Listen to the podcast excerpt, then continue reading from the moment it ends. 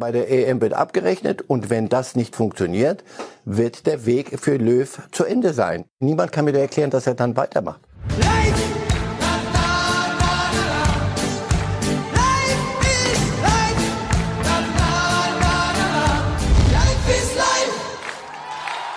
Herzlich willkommen zu Reif ist live, dem Fußballtalk, natürlich mit Marcel Reif, live hier in Berlin im Studio. Kleine private Frage zum Beginn. Wie schauen Sie eigentlich Fußball zu Hause? Bier, Wein, Tee oder ganz harte Sachen? nee, nee, die, die wollen mich auf Glatteis.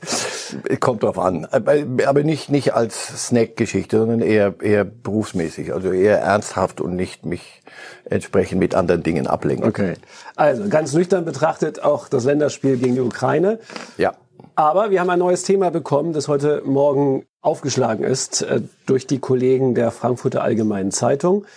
Oliver Bierhoff, der Nationalmannschaftsmanager, hat dort in einem großen Interview gesagt, Achtung, äh, am Ende des Tages müssen wir uns alle an Ergebnissen messen lassen. Das weiß Yogi auch. Jetzt ist aber noch nicht der Zeitpunkt für eine Entscheidung. Das Turnier kommt noch. Den Weg, den der Bundestrainer eingeschlagen hat, gehe ich bis einschließlich der EM mit. Dazu muss man wissen, der Vertrag von Jogi Löw läuft noch weiter als die EM im kommenden Jahr. Der läuft noch bis nach der WM 2022. Ja, was bedeutet dieser Satz? Er geht den Weg bis einschließlich EM mit. Ist er nach Schluss in jedem Fall für Jogi Löw? Nein. So verstehe ich das überhaupt nicht. Äh, wenn ich das, wenn ich die Dinge richtig einordne, ist Bierhoff der Chef von Löw. Und mit ihm muss er über Vertragsverlängerung reden. Jogi Löw hat einen Weg eingeschlagen, den wir hier nicht müde werden, an drei Positionen, zweieinhalb Positionen zu diskutieren. Kommt noch? Namentlich, mhm. genau, ich wette, mit Hummels und mit Thomas Müller zum Beispiel und vielleicht auch Boateng. Den Weg hat, hat er eingeschlagen.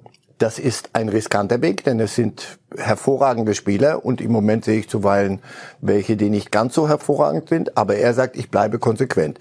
Darauf sagt Birov, ja, das gehen wir mit, das haben wir besprochen und Löw will das so haben. Aber abgerechnet wird doch dann bei der EM, das alles andere ist doch hier Länderspiele gegen Türkei oder gegen wen auch immer, drei Gegentore, das ist mir, mir, mir wurscht. Entscheidend ist diese EM.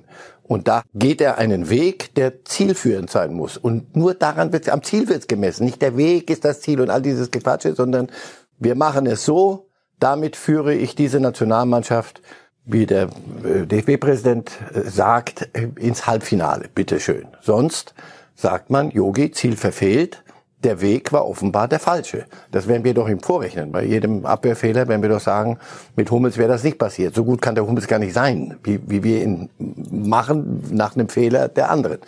Insofern, wir haben Bierhoff oft genug vorgeworfen auch oder ja, unter die Nase gerieben, immer ein bisschen blumiges und immer irgendwelches Zeug, die Mannschaft und Hashtags. Hier finde ich, redet er ganz sauber Klartext. Bei der EM wird abgerechnet und wenn das nicht funktioniert, wird der Weg für Löw zu Ende sein. Niemand kann mir erklären, dass er dann weitermacht.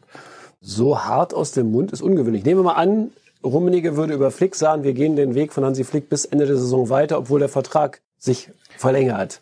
Dann würden wir auch sagen, Moment, ja. was bedeutet das jetzt? Ja, also die, die nehmen wir mal an, dass wenn überhaupt und wenn. Der eben genannte Hansi Flick hat äh, das Triple gerade geholt und die, die Welt, die gesamte Fußballwelt wird nicht müde zu loben, wie die Bayern auftreten. Das, wie die Nationalmannschaft aufgetreten ist zuletzt und bei der WM, das war dann doch schon ein bisschen anders. Insofern, der Vergleich geht nicht. Jogi Löw kriegte, und ich war auch dafür, interessiert niemanden, aber ich fand, ein Weltmeistertrainer muss die Chance kriegen, wenn er ein Ding in die Grütze gefahren hat, wie die 2018er WM, zu einem Neuaufbau. Den geht er auf diese Art. Wir alle sagen, war das wirklich notwendig, Hummels und Müller und Boateng raus, völlig rauszutun? Warum nicht Junge und Alte gemeinsam? Gab es gute Argumente. Er sagt, wir machen es so. Damit entscheidet er sich für einen Weg. Wenn Flick sich für irgendeinen Irrsinn entschieden hätte, ich mache das jetzt nur noch mit Jugendspielern, ich habe Lust dazu, hm, dann hätte ich mir auch vorstellen können, dass die Oberen sagen, Hansi, wenn das gut geht, ist gut und wenn nicht, müssen wir einen holen, der es besser kann. Das ist alles, ich finde das gar nicht so dramatisch. Abgerechnet wird bei der EM, in der Tat. Und nur darum, finde ich, kann es gehen. Welche Szenarien kannst du denn geben? Wir fliegen in der Vorrunde raus. Alles unter einem grandios boah, verlorenen Viertelfinale, aber das ist jetzt wirklich, das ist Kaffeesatz. Aber unter einem grandios verlorenen, aber nach einem Spiel, das alle, äh, die gesamte Nation vor dem Fernseher atemlos macht, kann man drüber reden noch. Halbfinale würde ich sagen, okay, und wenn er gewinnt, dann entscheidet er selber. Wenn nicht, entscheidet Bierhoff. Und nicht nur er, sondern äh, wir werden ihm schon Entscheidungshilfe geben, nehme ich an hier. Wenn es nicht gut gegangen ist.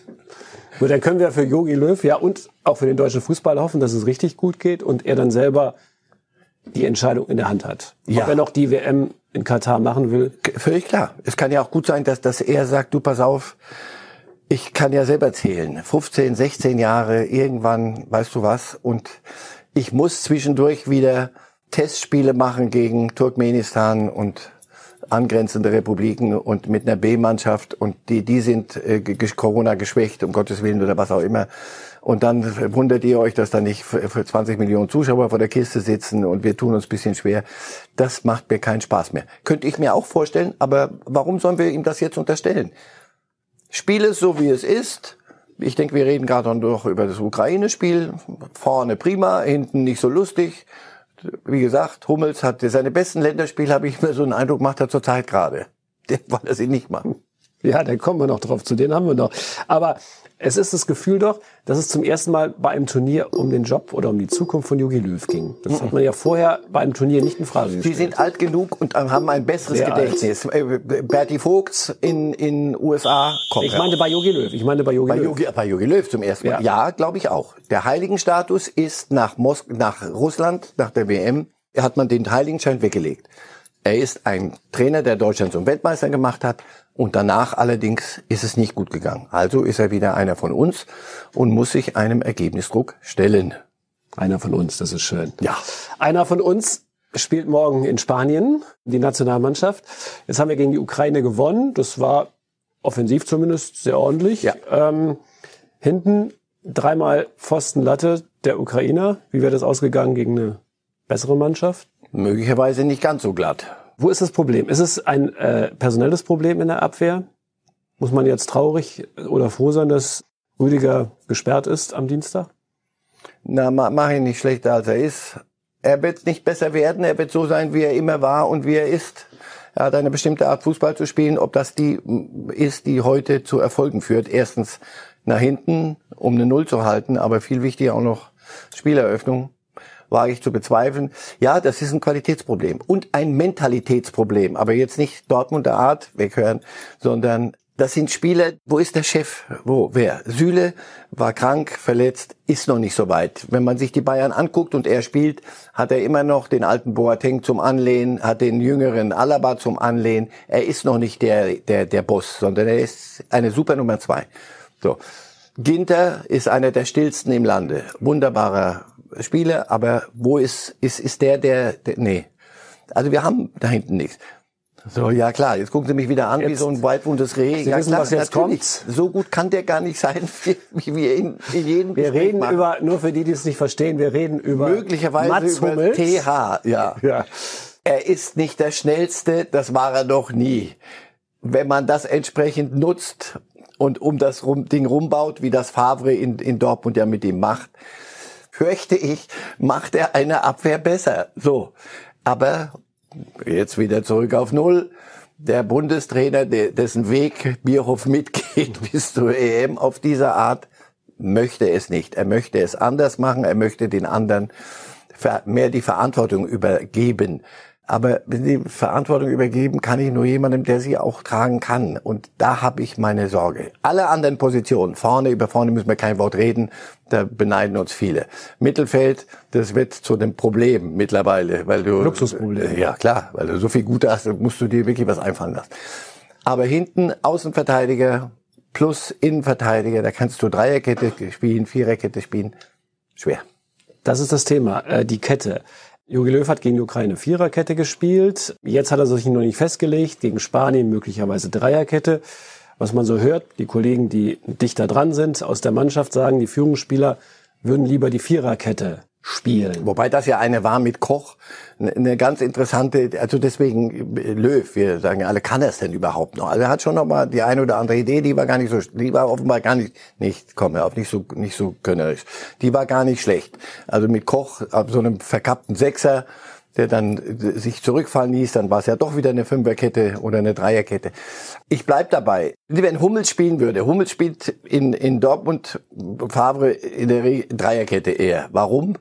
Weil das für seine Art Tempo das richtige System ist. Da ist sogar Favre von seinem Glauben abgefallen, der sonst immer nur Viererkette spielen würde. Wenn du entsprechend der Qualität der Spieler das System wählst und das musst du. Ich kann nicht sagen, das ist das beste System und ich habe die Spieler nicht dazu. Aber ich fürchte, es wird nicht besser werden. Die Qualität der Spieler und ihre Art zu sein, wie sie sind. Und die kannst du nicht ändern. Das kannst du auch nicht trainieren mit drei Trainingseinheiten. Rüdiger wird keine Bälle nach vorne spielen. Der spielt sie quer. Das ist so. Das kann ich ihm nicht vorwerfen. Insofern die, die Taktik, die Kettendiskussion wird uns nicht sehr viel weiterführen. Du kannst immer nur versuchen, am, am Gegner orientiert. Aber ob das reichen wird, weiß ich. Lassen Sie uns morgen Abend reden. Das wird ein anderes Spiel. Da ist Prestige dabei. Die Spanier, das ist nicht die Nations League, das ist denen wurscht. Aber so den Deutschen äh, mal wieder zeigen, wer Herr im Hause ist. Da bin ich mal gespannt und da kriegen wir einen, einen Lackmustest. Muss ein Trainer auf seine Führungsspieler hören, wenn die mit gut begründeten Taktikwünschen kommen? Wenn die nicht völlig durchgeknallt sind und unter, was weiß ich, unter welchen extremen äh, Situationen, sondern in aller Ruhe sagen, pass auf, wir fühlen uns so wohler, ist er, wäre er gut beraten. Ein Spieler kann nur sein ganzes Potenzial abrufen, wenn er, wenn er sich auf der Position auch wohlfühlt. Manche musst du überzeugen, dass sie sich wohlfühlen könnten. Kimmichs und, und Lahm früher und was weiß ich wen. Aber hier reden wir über was anderes. Hier reden wir darüber, was kann ich aus einem Spiel herausholen, egal in welchem System. Jetzt haben wir noch gar nicht über die tolle Offensive gesprochen. Was soll man da sagen? Fragen Sie weltweit, sagen Sie mir einen besseren Sturm. Die hochgelobten Engländer, ich glaube, die werden gar nicht mehr so viel dabei sein jetzt. Ja, einen, einen zeige ich Ihnen nachher noch, ja. der zumindest Augenhöhe hat. Da sind wir sehr gut bedient. Sehr gut bedient. Nicht so tief, da also noch fünf andere sitzen nicht da draußen und scharren, aber wenn die drei fit sind, dann hast du was zu bieten. Also kein Platz mehr für Müller. Das ist ja das Müller im Mittelfeld, Halbsturm, ganz vorne nein, bessere, gibt's welche, die mindestens so gut sind und im Mittelfeld gibt's andere, die auch nicht so schlecht sind. Also das, es wird am Hummels immer hinauslaufen, fürchte ich. Gut, dann verlassen wir jetzt das Thema, mhm. bevor Sie so ein leidendes Gesicht machen. Wir werden morgen einem Spieler begegnen, dem man eigentlich ungern begegnet. Kollege Ramos von Real Madrid und morgen auch als Kapitän der spanischen Nationalmannschaft. Eigentlich ein Tier. Nun hat er einen Elfmeter geschossen äh, gegen die Schweiz. Eigentlich hat er zwei verschossen. Den zweiten, der war so luschig, dass der Ball das kaum bis zum Torwart Sommer geschafft hat. Können Sie das psychologisch erklären, wie ein solches Tier einen so schlechten Elfer schießen kann? Manche Tiere gehen in den Winterschlaf und manche sind müde vom Jagen und manche werden zu einem falschen Zeitpunkt auf die Jagd geschickt. Und ich glaube, ach Ramos, wenn Sie sich mal real angucken, so in, in den letzten Wochen, Monaten, fast schon Jahren. Er trägt so viel dort an diese, von diesem Club auf seinen Schultern. Er führt sie durch Champions League so gut es geht. Er führt sie dann durch Klassikos so gut es geht. Und dann, hier, das hat, das wirkte so wie völlig leer. Der, der, das, aber er ein völliger Blackout. Das siehst du ja. Ich glaube, er ist so ein Beispiel dafür, dass du selbst aus Spielern mit einer solchen, da sind wir wieder, Mentalität, wie er sie hat, aus solchen Spielern kannst du auch nicht endlos immer was rauspressen. Den, äh, besser wäre es, wenn er mit seiner Erfahrung sagen würde, pass auf, ich, mir geht's heute nicht so dolle. Ich soll ein anderer schießen. Jetzt höre ich aber von Luis Enrique, vom Trainer, wenn er den dritten, wenn es einen dritten gegeben hätte, hätte er ihn wieder geschossen und wenn er ihn verschossen hätte, hätte er auch den vierten geschossen. Herr Enrique ist ein interessantes Geschäftsmodell. Bin mal gespannt, ich glaube, das hat er nur erzählt, um äh, Jogi Löw und die Deutschen in Sicherheit zu wiegen für morgen. Da ist man ja mal gespannt. Da freut man sich fast über einen Elfer für die Spanier, um zu sehen, was dann passiert. Weil eigentlich bei Ramos denkt man, der knallt das Netz durch oder haut die Latte auseinander. Aber ich fürchte, er wird den nächsten auch verwandeln wieder. Gut, also sollen wir doch nicht hoffen. Spanien steht auf Platz 6 der FIFA-Weltrangliste, Deutschland nur auf Platz 14 derzeit. Ist das das richtige Machtverhältnis zwischen beiden Mannschaften? Heute geben Sie mir aber aus der wirklich aus der Abendkasse, aber auch alles. FIFA Weltrangliste. wird wonach berechnet nach jedem Spiel, das da so stattfindet. Also gegen Türkei spielt zu 3-3. Au, Wobei, au, es gibt au. schon Bewertungen, ne? Äh, ja. Gegner, Pflichtspiel, Freundschaftsspiel, da wird schon ein bisschen unterschieden. Ich kann mit solchen Ranglisten, die Ranglisten wird jetzt bei nichts helfen, außer bei dann in Töpfe, in welche Töpfe du gerätst. Insofern machen wir es nicht, nicht ganz vom Tisch. Aber ansonsten gucke ich morgen Abend so gegen 23 Uhr, werde ich ungefähr wissen, wie die FIFA-Weltrangliste zu bewerten ist, was die Position Deutschland und Spanien angeht. Okay. Aber es gibt eine Nummer eins in der FIFA-Weltrangliste. Nehmen Sie die auch nicht ernst. Belgien. Belgien. Hat gestern England 2-0 geschlagen. Ich verrate Ihnen kein Geheimnis, aber so aus meinem, so mach mal aus meinem Herzen keine Mörderruhe. Ich bin ein glühender Fan der belgischen Nationalmannschaft und zwar seit einigen Jahren und finde immer, boah, haben die ein, aber wirklich toll einmal ganz jung und dann eine tolle Mischung und dann wieder jung und eine tolle Mischung und immer wieder. Und dann fahren die zu Turnieren und immer wieder denke ich, Mensch, die Belgier, also jetzt da, auf die müsst ihr mal aufpassen. Und leider wieder nichts und leider wieder nichts und leider wieder nichts. Insofern, ja, im Moment haben sie sich's wieder mal schön erarbeitet, aber hatten wir nicht vorhin da stehen, abgerechnet wird dann wieder bei einem Turnier, das von Bedeutung ist. Wobei Aber nochmal, sie haben eine De Bruyne gucken, Lukaku gucken und, und all die anderen, die da rumtouren. Das sind keine Jungspieler mehr, ne? Nein, deswegen die Mischung. Jetzt, aber die sind jetzt im Übrigen in einem Alter, wo ich sagen werde, ob es die WM noch bringt, weiß ich nicht. Diese EM ist so Höhepunkt der Dinge. Und da müssen sie, die Älteren, es bringen, denn sonst geht deren goldene Zeit auch mal zu Ende. Aber sie sind ein, einer der geheimsten Favoriten, so geheim allerdings, dass sie es manchmal selber nicht merken von den Geheimfavoriten zu den richtigen. Wenn jetzt EM wäre, wer gewinnt? Ich sehe keine, keine Übermannschaft. Also die, die Franzosen leisten sich dann auch sowas gegen Finnland. Was wäre los gewesen, wenn wir gegen Finnland 0-2 verloren Nur die haben natürlich ein bisschen was auf der Naht aus Moskau mitgebracht. Das war gar nicht so schlecht. Insofern, ja, aber auch da, die Franzosen, wenn nicht die, die Top-Mbappés und die rumtouren, habe ich auch nicht das Gefühl, dass die alles äh, auf dem Silbertablett serviert kriegen. Die Spanier, lass uns morgen Abend nochmal reden. Italiener, Engländer, siehst du, guck mal, wenn es mal ein bisschen um was ging und die wollten nicht gegen Belgien verlieren. Das war ein Spiel, da geht's, geht's um Prestige. Es gibt nur also, Titelverteidiger, ne? Portugal. Portugal Ronaldo. zu Hause gegen Frankreich verloren. Ronaldo, wie lang kann Ronaldo als Trainer draußen oder auf dem Platz innen, wie lang kann der die, die hinter sich herschleppen? So gut sind sie nicht mehr, finde ich. Die Generation, die goldene, gibt's auch nicht mehr. Die Deutschen sind, sind genauso mit da drin im Topf. Also im Moment würde ich, kannst du eine Münze schmeißen. Aber das sind so etwa, ist ungefähr die, der Kreis der. Jetzt müssen wir erstmal hoffen, dass es überhaupt eine EM gibt im nächsten Jahr. So. Das ist erstmal die Voraussetzung für alle Tipps. Ja, wir kommen zum Thema leider nicht umhin, zum Thema Corona, Fußball und die Blase, in der sich die Fußballprofis befinden. Wir haben jetzt einen akuten Fall in Norwegen gehabt. Da gab es nur eine Corona-Infektion bei einem Spieler in einer norwegischen Nationalmannschaft. Daraufhin wurde das Länderspiel in Rumänien abgesagt, beziehungsweise der norwegische Gesundheitsminister hat die Ausreise nach Rumänien verboten. Auch das norwegische Länderspiel in Österreich wackelt. Erling Haaland und einige andere äh, norwegische Legionäre sind ganz schnell ausgereist aus Norwegen, sind äh, wieder bei ihren Heimatclubs, also Haaland, Haaland jetzt wieder in Dortmund. Das Gesundheitsamt Dortmund will heute entscheiden, ob er in Quarantäne muss oder nicht. Sticht Corona jetzt quasi durch die Länderspiele in diese Blase, die sich der Liga Fußball geschaffen hat? Platzt da gerade was auf? Den Eindruck habe ich ja.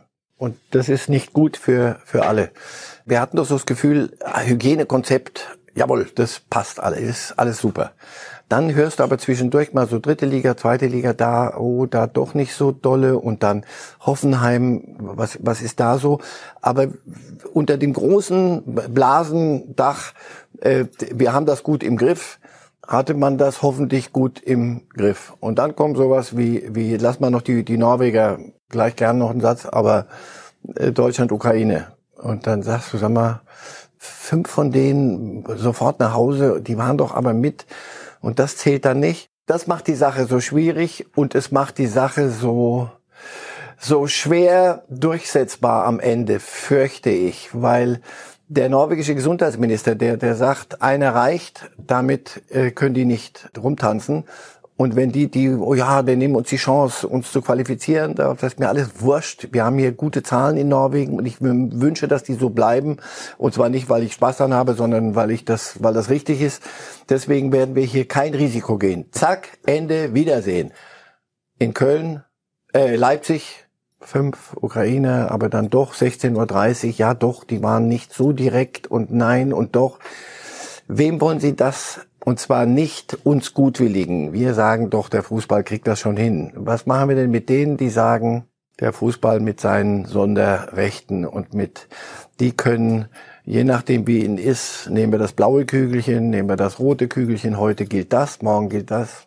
Macht die Sache unglaubwürdig. Und ich glaube, dass da etwas beim geringsten Ding, was Leipzig, die, das ist noch nicht ganz durchgestanden. Jetzt wollen wir mal gucken, nicht, dass da noch Folgen kommen ich will kein nicht nicht äh, irgendwelche Horrorszenarien an die Wand malen.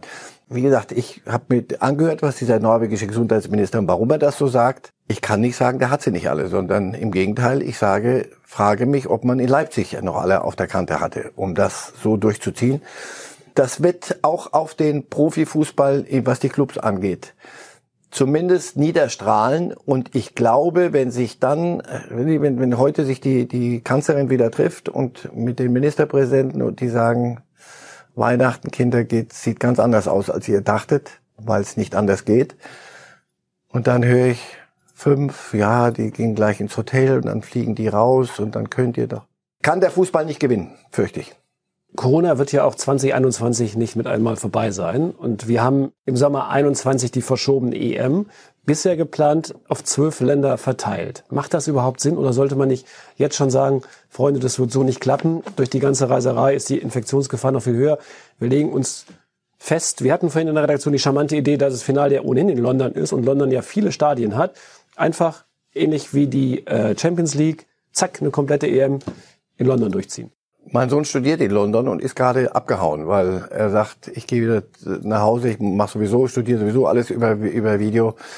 Die Zahlen, die dort sind und der Lockdown, der dort ist, ist so, dass ich mir, also wirklich, da, der fehlt mir die Fantasie. Dann, okay, wo, wo ist einer der heißesten Spots, was ja, komm, ich nehme das zurück, heißesten. Wo ist einer der, die, eine der schlimmsten Stellen, Corona-mäßig? Komm, lass sie dort Turnier spielen. Das wäre zu viel Strafe für den Fußball. Nein, lass es doch, lass doch träumen noch ein bisschen. Das kostet doch nichts. Lass doch noch ein bisschen träumen, dass es in zwölf Ländern geht, dass danach alles wieder gut ist, die Sonne scheint und wir setzen uns in Flieger und fliegen in der Gegend rum und gucken uns Fußballspiele an noch kostet's nichts. Irgendwann kommt der Moment, wo nicht wir hier zum Glück, sondern wo erwachsene Menschen sagen, pass auf, das ist Unfug. Das ist mit nicht zu rechtfertigen Ausschluss. Wir machen es in Turnierform. Natürlich wird es am Ende, also wenn ich jetzt wetten müsste, wie gesagt, natürlich wird es in Turnierform am Ende am Platz X stattfinden.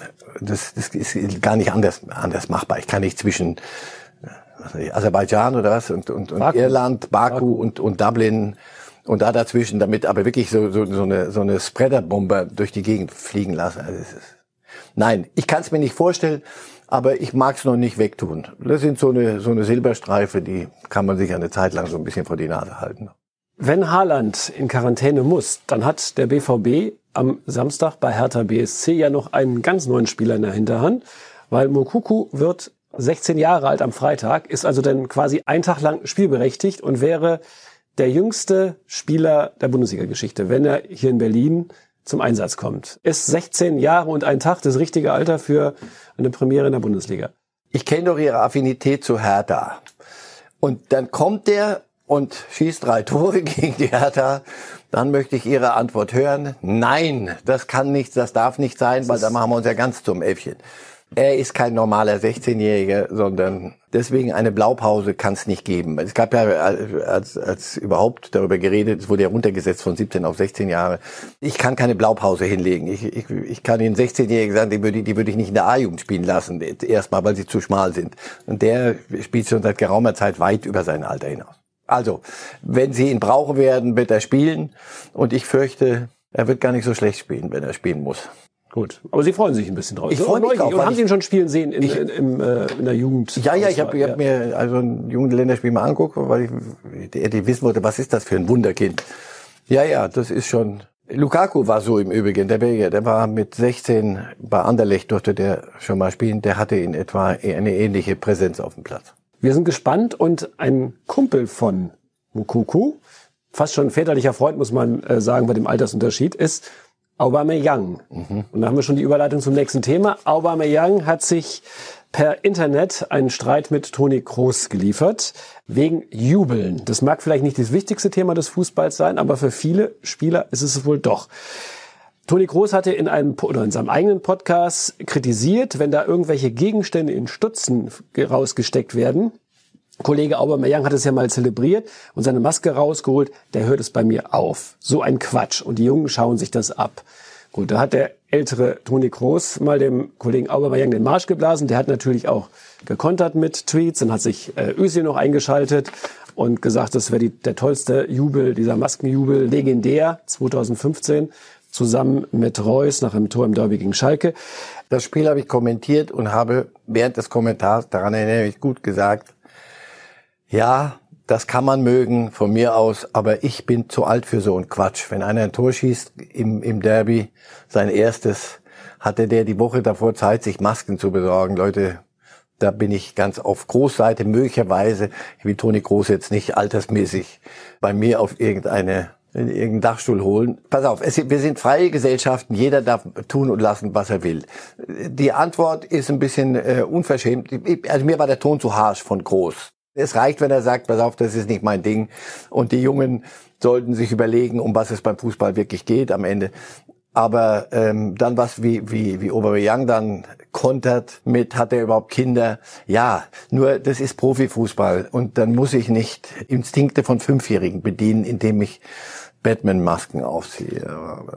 Ich will mich ich, nicht aufspielen. Raushöre, Sie sind auch der Freund des puristischen Jubels. Erinnern Sie sich noch, wie Gerd Müller 74 sein WM-Tor, ich muss es mal ein bisschen Anlauf nehmen, sein WM-Tor gefeiert hat. Ja. Das war nämlich so, er lief an und sprang einmal auf und das war's. Vier hat noch einmal die Arme beide gehoben und dann aber er sprang war Deutschland Weltmeister. Nie höher als, glaube ich, 12, 13 Zentimeter. Das heißt, ich war gerade höher schon als er. Die waren höher als er. Das konnte der gar nicht überhaupt. Der, der miserabler Kopfballspieler, dafür hat er unfassbar viele Aber Kopfballtore. Das war der, der Meister des ja, puritanischen Jubels oder spartanischen ja, Jubels. Guck dir das Bild an. Äh, hinten jubeln die Menschen, vorne jubelt der Spieler.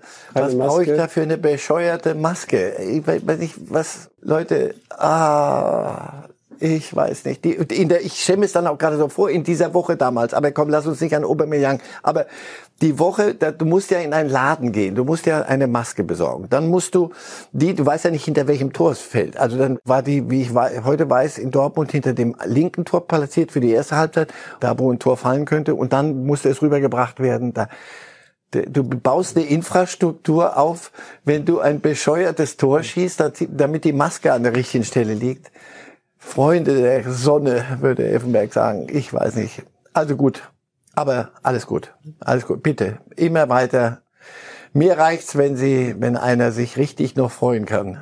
Haben Sie, haben Sie eigentlich einen Lieblingsjubel? Es gibt ja Schnullerjubel, Babyschaukel. Ja, den, den Müller, ja, genau. Kaffee rühren, ja, rührt Kaffee, macht was ihr wollt. Was soll ich damit machen? Was, wer ist das? Hertha, oder? Ja. Renatira war das. Ah. Ja, das weiß ich. Babyschnuller. Er hat einen Schnuller. Er hat einen Schnuller. Wenn man gerade Vater geworden ist, dann einen Schnuller mitnehmen auf dem Platz. Äh, auch da fehlt mir so. Ich weiß nicht, ich hatte früher nie was in Stutzen, weil Vielleicht haben Sie so wenig Tore geschossen? Ja, das ganz sicher. Ich kam gar nicht in die Gefahr. Nein. Nein, nein, hör auf. Das kriegt sowas onkelhaft, ähm, besser wie so, so Zeigefinger. Macht, was ihr für richtig haltet. Mich nervt's zuweilen, weil ich sage, ihr habt wirklich, wo, wo ist die spontane, echt tiefe Freude? Ich käme gar nicht, ich wäre so beeindruckt, wenn ich ein Tor gegen Schalke geschossen hätte als Dortmunder. Aber offenbar ist da viel Raum nach links und rechts. Ja, mir persönlich ist der eingesprungene Gerd Müller sofort bin ich sofort dabei. Das war reine Freude und nicht mehr. Zum Schluss noch ein Genesungswunsch Richtung Hamburg. Uwe Seeler ist heute Nacht in eine Klinik eingeliefert worden. Es soll sich um einen Schwächeanfall handeln. Er ist nach unseren Informationen noch da. Wünschen wir ihm aus tiefstem Herzen, aus ja. tiefstem Herzen alles Gute. Ja, und ich bedanke mich und ich wünsche eine gute Woche und bleiben Sie gesund. Das ist, glaube ich, das Wichtigste in dieser Zeit. Danke und tschüss. Lights